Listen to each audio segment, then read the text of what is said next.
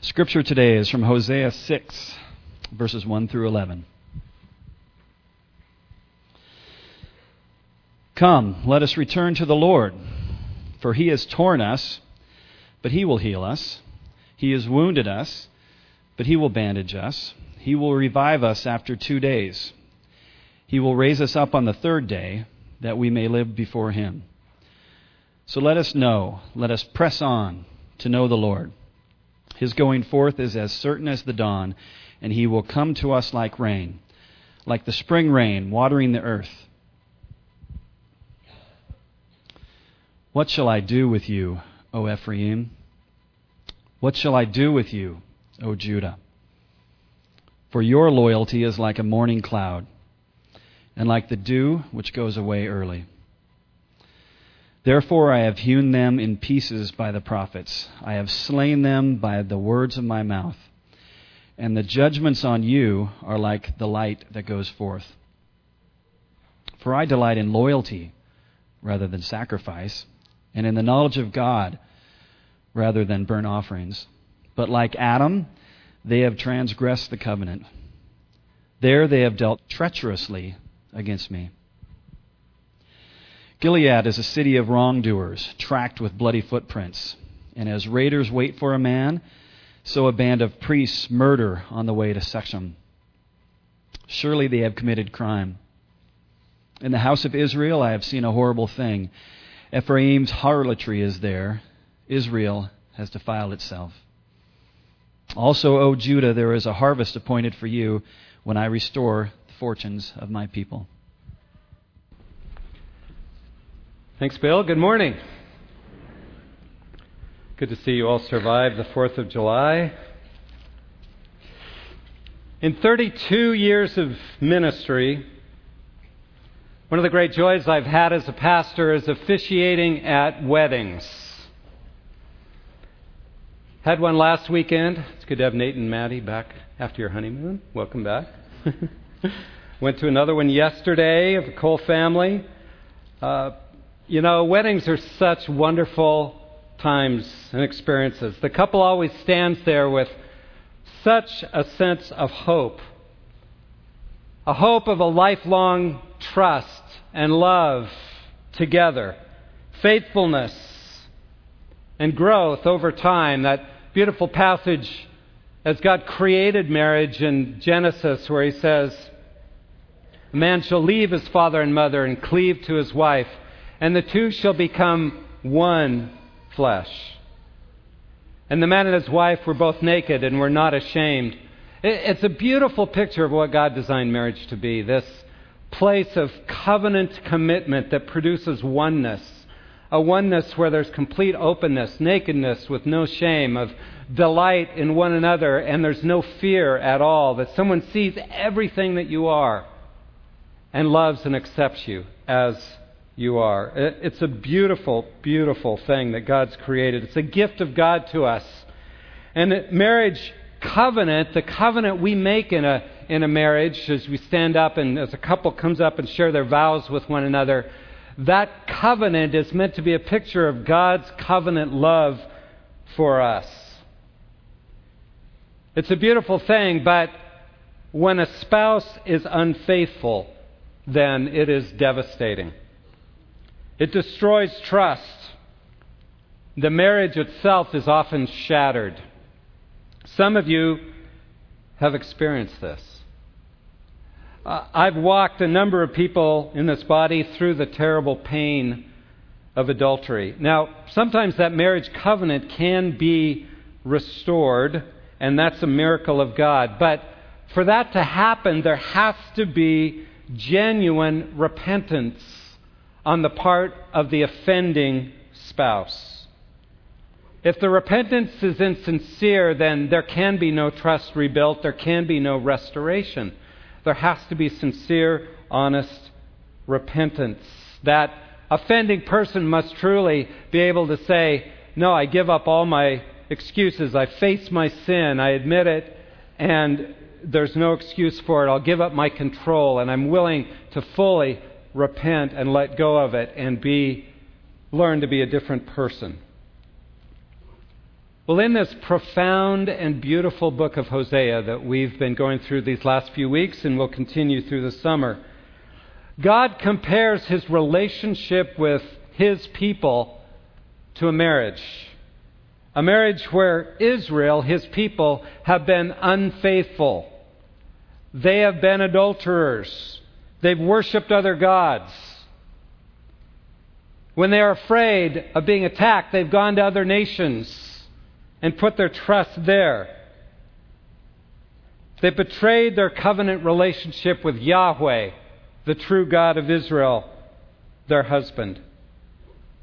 And in our passage today, we see an example of insincere repentance, a repentance that is not a true repentance of coming openly and admitting sin and facing it squarely.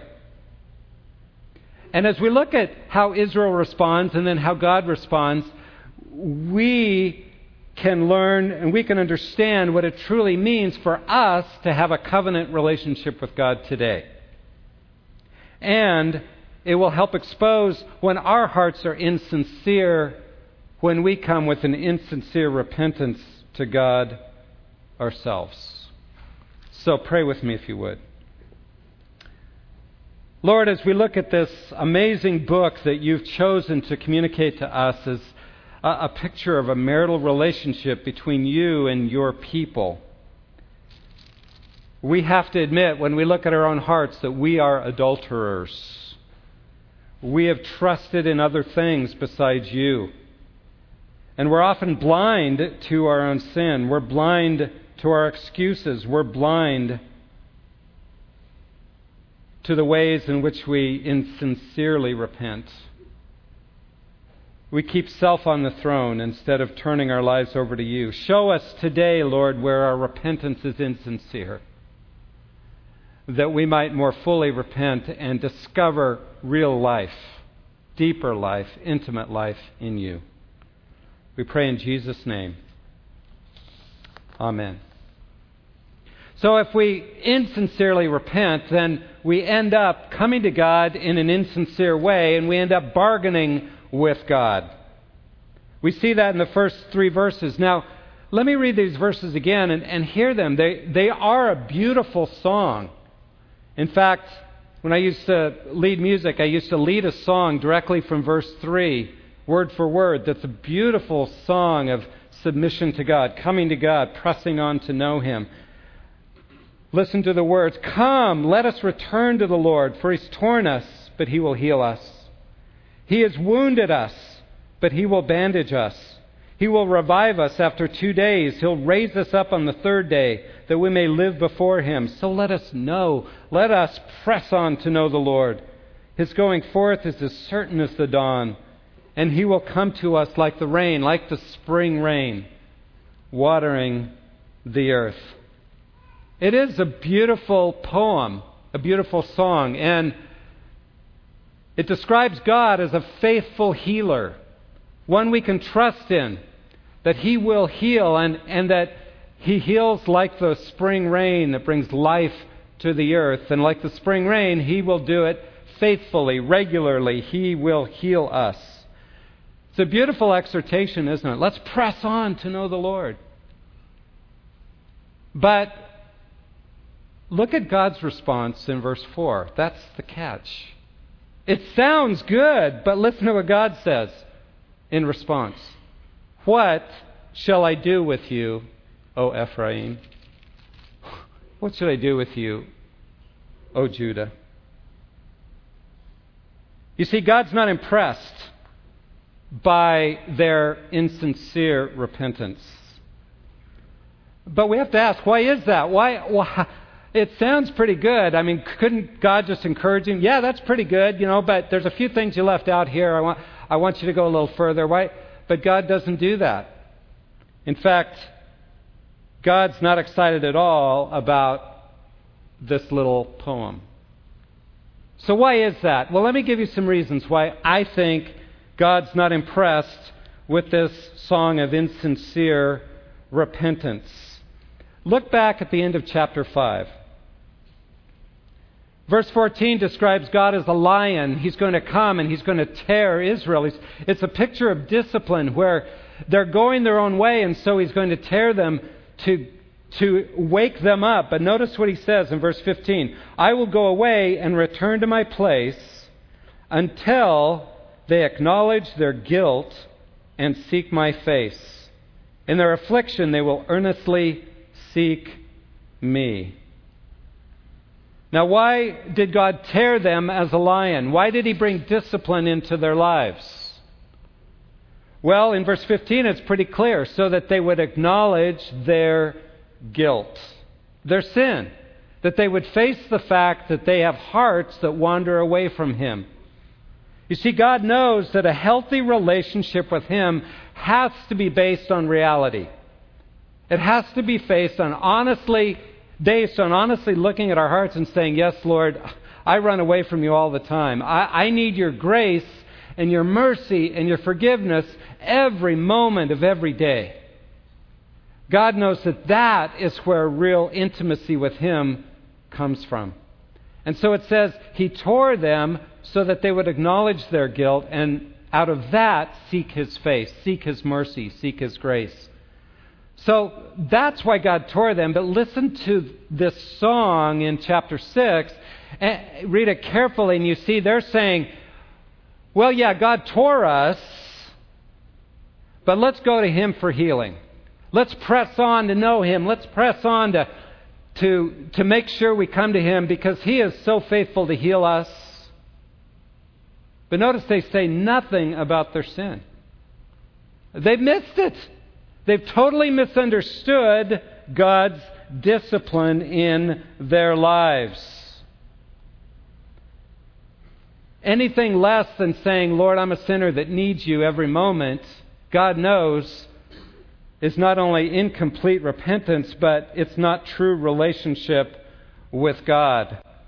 In the Tyndale commentary, David Hubbard says this about this passage The crucial requirement of admitting their guilt verse 15 of chapter 5, has been omitted. They've faced their woundedness, but not their waywardness. Healing is sought, even resurrection. On the third day, He'll raise us. But no specific sin is mentioned. This absence of repentance and failure to confess sins by name contrasts sharply with Hosea's closing song of penitence at the end of the book. See, he makes a good point that here, halfway through the book of Hosea, the people of Israel haven't gotten it. They're saying, okay, okay, okay, okay, God, you know, can you take away these consequences, make our lives better?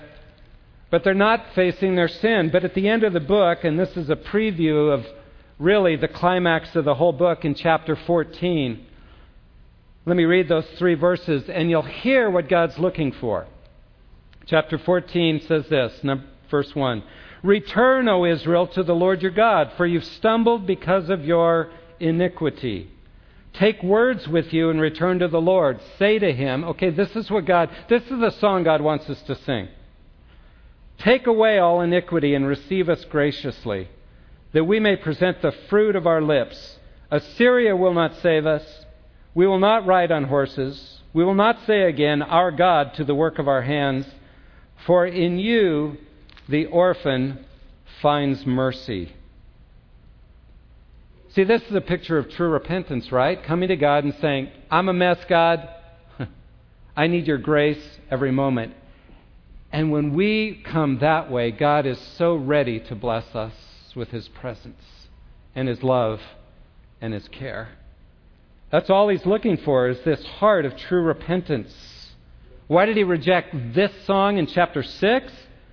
Because they're ignoring the whole reason God tore them to get them to face their own sinfulness. Another reason I think he rejects this song of theirs is that they see their problem as their woundedness, not as their sinfulness.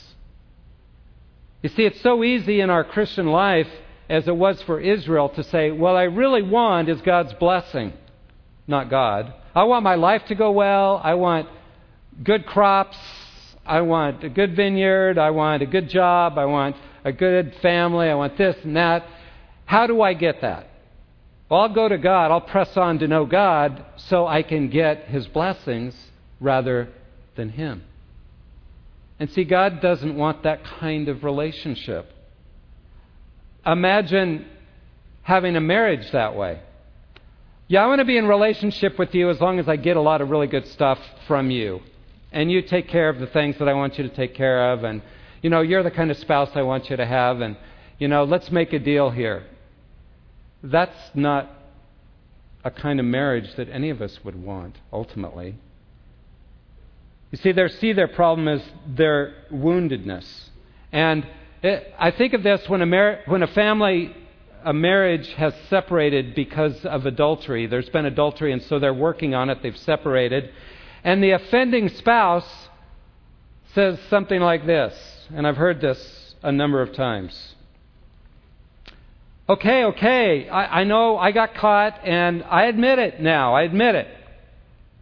And I know God's forgiven me, so how come you can't forgive me and let me back in the house?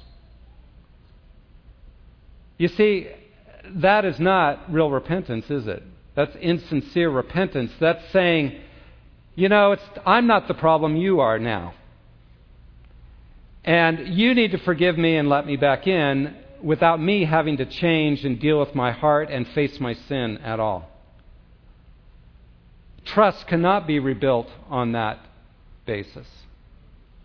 But that's the way we come to God too often. You know, okay, God, okay, God, I accept your forgiveness. Yeah, I know I was wrong. Now make my life all fixed up and better again. It's insincere. It's seeing the real problem is that I got caught. and I don't like the consequences, so please take away the consequences. The problem is my woundedness, not my sin, and God will not deal with us on that basis. We want the pain gone, but we don't want to face our own sin. Okay, God, yeah, I know I blew it. But, you know, it's really my parents' fault, actually. they didn't raise me right, and etc., etc. Now you need to forgive me and bless me. That is not sincere repentance. Another reason I think God may reject this song that sounds so good is that they're really relying on their efforts, their efforts, not on God's mercy. If you read carefully this little song, they come and they they're saying, "Oh, let's press on to know the Lord. You know, we'll do our part." And then God will be obligated to do his part in return. it's a bargaining with God, isn't it? It's saying, God, if I do this, then you need to do this. Or I'll quit. I'll go find some other way to make my life work apart from you. I've told the story before of when, about four years into my Christian life, I had learned lots of rules and formulas about how to be a good Christian. And I was really good at following them. I worked hard at it. I pressed on to know the Lord. And then everything started to fall apart in my life, and I was still pressing on, but I was going through a time of spiritual dryness and difficulty. And at that point, I literally told the Lord, I quit. I don't want to be a Christian. If this is the way it works, I don't want it. Fortunately, God didn't let me get very far, and He brought some difficulties into my life. He tore me to bring me back. But that attitude is one I think that's fairly common for us, and I fall into it again still sometimes where I just think, God, you're not doing your part. I'm doing mine.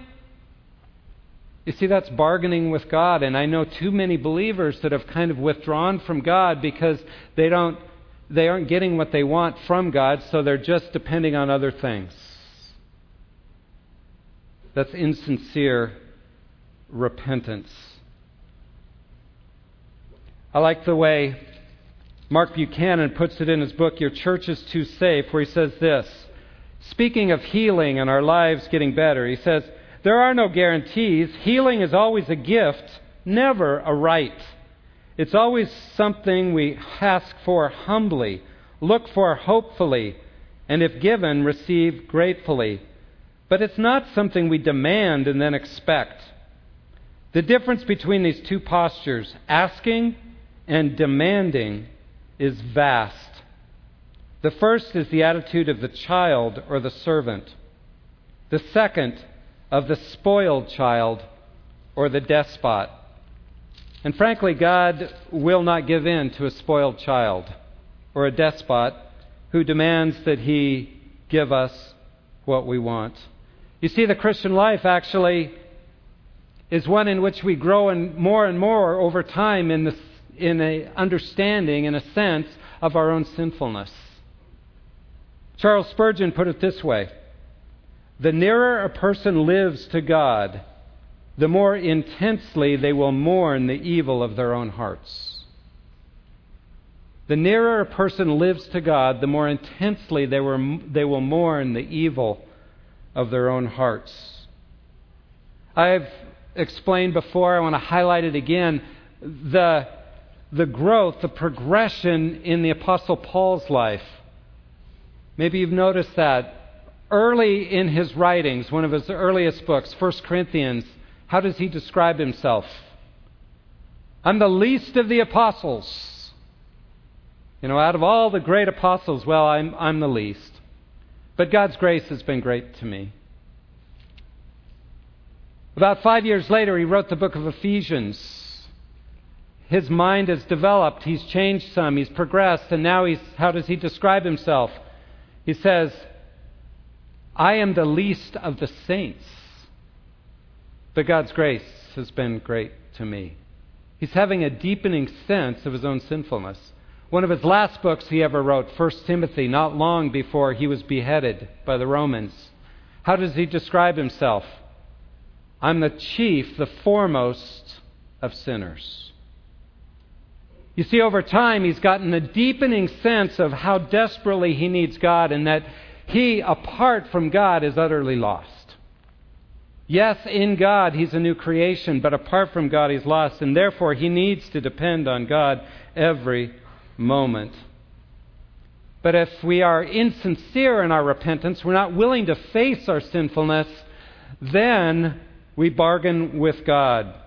So, how does God respond to this kind of insincere repentance? Well, we see this in the next few verses, 4 through 7, where he says, What can I do with you? O Ephraim. Oh, he's like an exasperated father dealing with his child that he just has no idea what to deal with. He says, ah, Everything I do doesn't work. God cries out in pain, in the pain of the relationship. He says, Their loyal love, verse 4, verse 5, is fleeting. They don't mean what they say. They're simply trying whatever strategy to get my blessings, but they don't want me. And God's heart is broken over our waywardness. He's saying they don't get it. They don't get it. So, what does God do? He then, verse 5, speaks truth into our lives.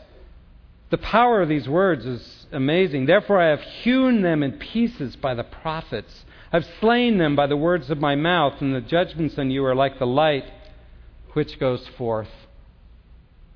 He says he sends his truth, the word of God, his prophets, to hew us to pieces. Now, you know, this is a figure of speech. It's metaphor, not to destroy us, not to destroy his people, but rather to cut away all the excuses all the demandingness, all the bargaining, so that we'll stand before Him and say, Yeah, you're right. I'm a mess. I need you.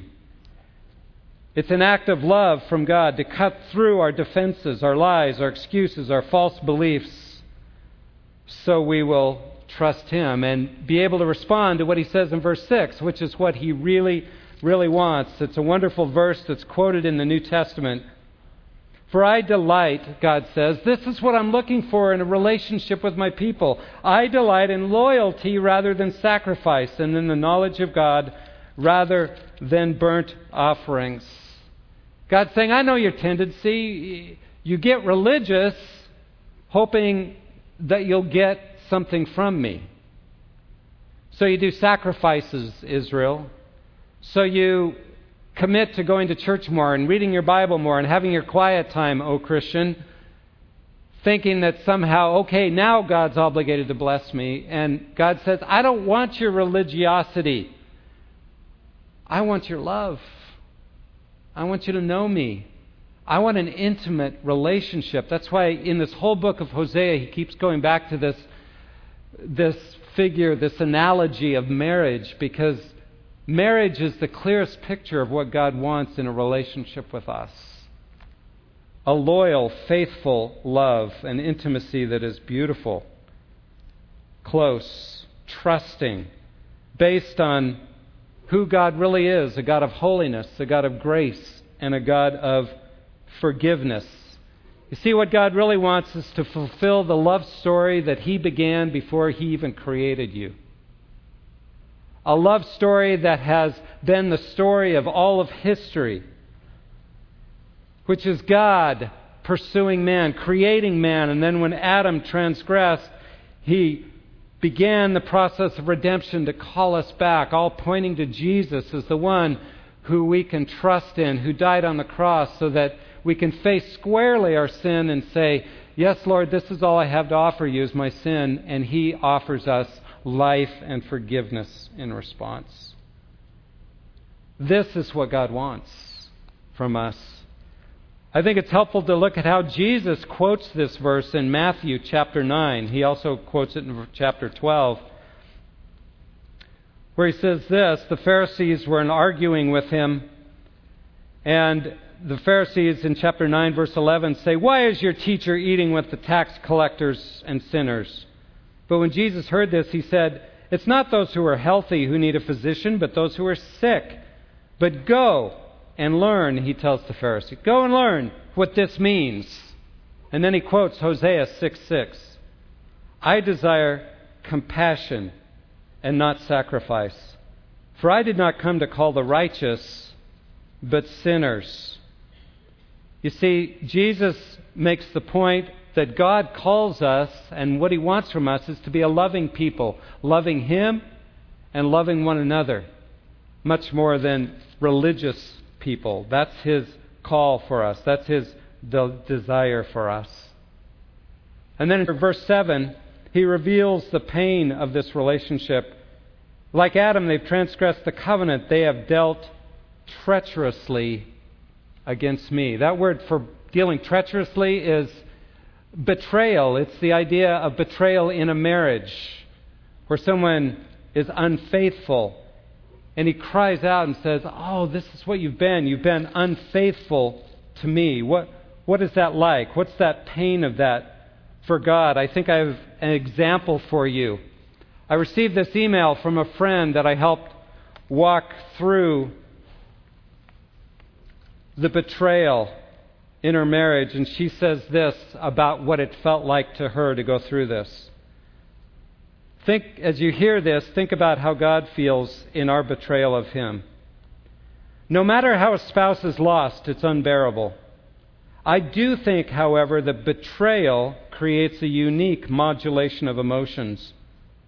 When a spouse chooses betrayal and leaves, the remaining spouse loses the future and the past. Any good from the past is thrown into question. Did love, authentic love, ever truly exist? Therefore, one experiences agony, a reliving of the how can I give you up moments intertwined with the you are determined to turn from me realities. At first, betrayal seems like something impossible to heal from completely. How does one live on when the future and the past have been stolen? What a picture of the pain that God goes through in our betrayal of Him as we put our trust, our faith in other things. If we fail to sincerely repent, what are the consequences we experience in our lives? He goes on in the passage. Verse 8, he talks about at Gilead, it's a city of wrongdoers tracked with bloody footprints. What's he describing? An important city in Israel that used to be well known for a great victory, and he said now it's just a violent place. You see, when we don't sincerely repent, we, we begin, rather than trusting God, we begin to depend on other people. We manipulate them for our purposes, and we end up doing harm in our relationships. We bring violence, essentially.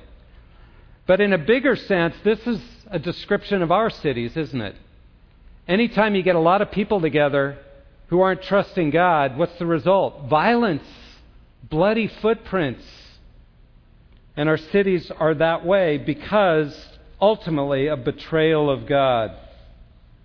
So relationships are harmful when we're not faithful to God. Secondly, verse 9, and as raiders wait for a man, so a band of priests, these are the leaders, these are, these are the religious leaders, our priests murder on the way to Shechem. Surely they've committed crime. What happens next? Our leaders become untrustworthy. When you turn your back on God, like our nation is doing more and more, our leaders become less and less trustworthy. What's the approval rating now of Congress? I just heard it was 7%, right? And of our judicial system, it's something like 20%. And of executive branch and President Obama, it's well below 50% as well. You see, leaders become untrustworthy when we turn our backs on God. And the same is true in the church. Too many church leaders are untrustworthy because they're manipulating for their own ends instead of openly saying, Yeah, I'm a sinner too. I, I need God's grace just as much as every one of you. And if a church leader can't say that, then they're not very trustworthy. And then finally, verse 10 the result is that the people become defiled. Unclean is the word. Religiously unclean. It's the idea that, that people's lives just get more and more messy and, and less wise and less be able, able to make good choices, and they just make bad choices, and it gets worse and worse. And we see our culture becoming more and more that way because of people turning their backs more and more on God. That's why it's so necessary for us as the people of God to stand out and be different, as people who are learning to really bring ourselves completely to God and trust Him and develop true intimacy with Him so that there can be true purity and cleanness of heart. Jesus said, Blessed are the pure in heart, for they shall see God. May we be people of purity of heart. All this is pretty heavy. but he ends with the message of hope. Verse 11 Also, O Judah, there's a harvest appointed for you when I restore the fortunes of my people. God has a plan to even work through the messiness of our lives to bring about true restoration, true restoration to Him, true life.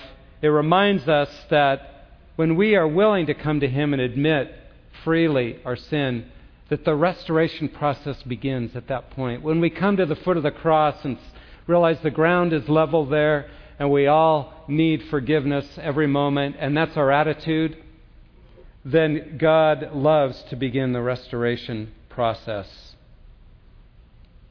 So, in conclusion to all this, what can we say? Well, number one, that Jesus is the one who truly fulfilled everything that Israel failed in. They were disloyal, they were unfaithful, they were adulterers, they never got it right. But God had a plan all along to send Jesus as the one who would fulfill true chesed, true loyal love, and intimacy with the Father that will bring full healing and resurrection. And it's in trusting Him that we can begin to experience the kind of healing that God wants us to experience as we come for, to Him for the right reason. M- my friend who went through this terrible betrayal goes on to say this. However, despite all the pain, despite the losses, despite the betrayal, when the one, God, who has experienced cosmic betrayal comes alongside, then slowly, ever so slowly, you learn to navigate the wound inflicted by another's unfaithfulness. You learn to live with being forgotten and unloved. You come to realize that any true romance must allow for the possibility of betrayal. That is the risk that authentic, unmanipulative love takes. Then you find yourself responding more deeply to the heart of Christ, who, on the night he was betrayed, gave his body and blood. You ask him to teach you to love extravagantly as he does, not despite the betrayal wound, but because of it. You see, our woundedness is not something to run from, but it's something that God gives us to drive us to Him that we might come and recognize how needy our own hearts are, and so that we could learn to love deeply out of that true repentance. We can only love God and others as we depend on Jesus. But we have His life in us. He whom we betrayed has loved us enough to die for us and now live through us to help us to love others. We're called to let Jesus live through us to bring restoration to this broken world that is full of violence and neediness. And we can do that as we come with open hands, bringing nothing but our sin, and in receiving His forgiveness and His love that we now can share with others. So let me encourage all of us, myself too, to, to live our lives in true repentance, what you might call constant repentance. Always recognizing I'm a sinner that needs God's grace every moment. And when God convicts you of sin,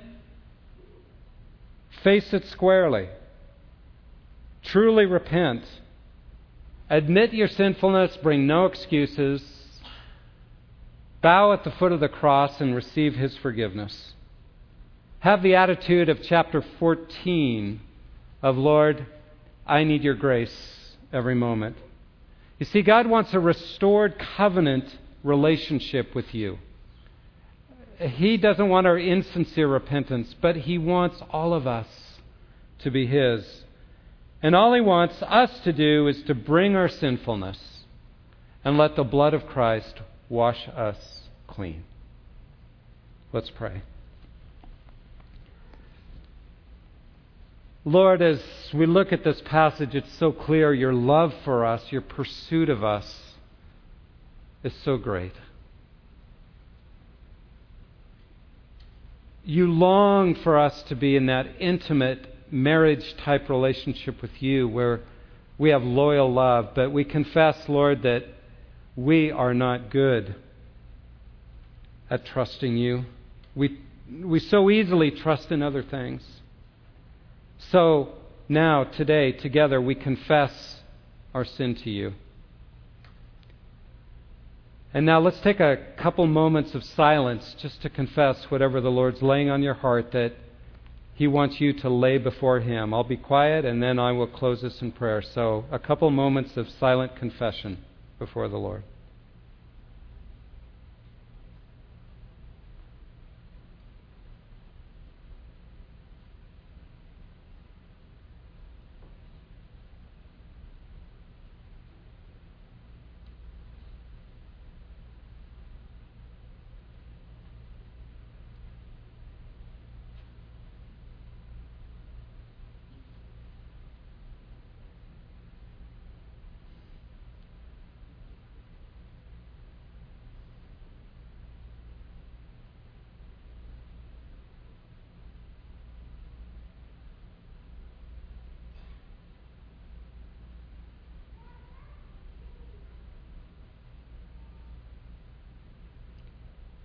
Lord, we confess our wayward hearts to you.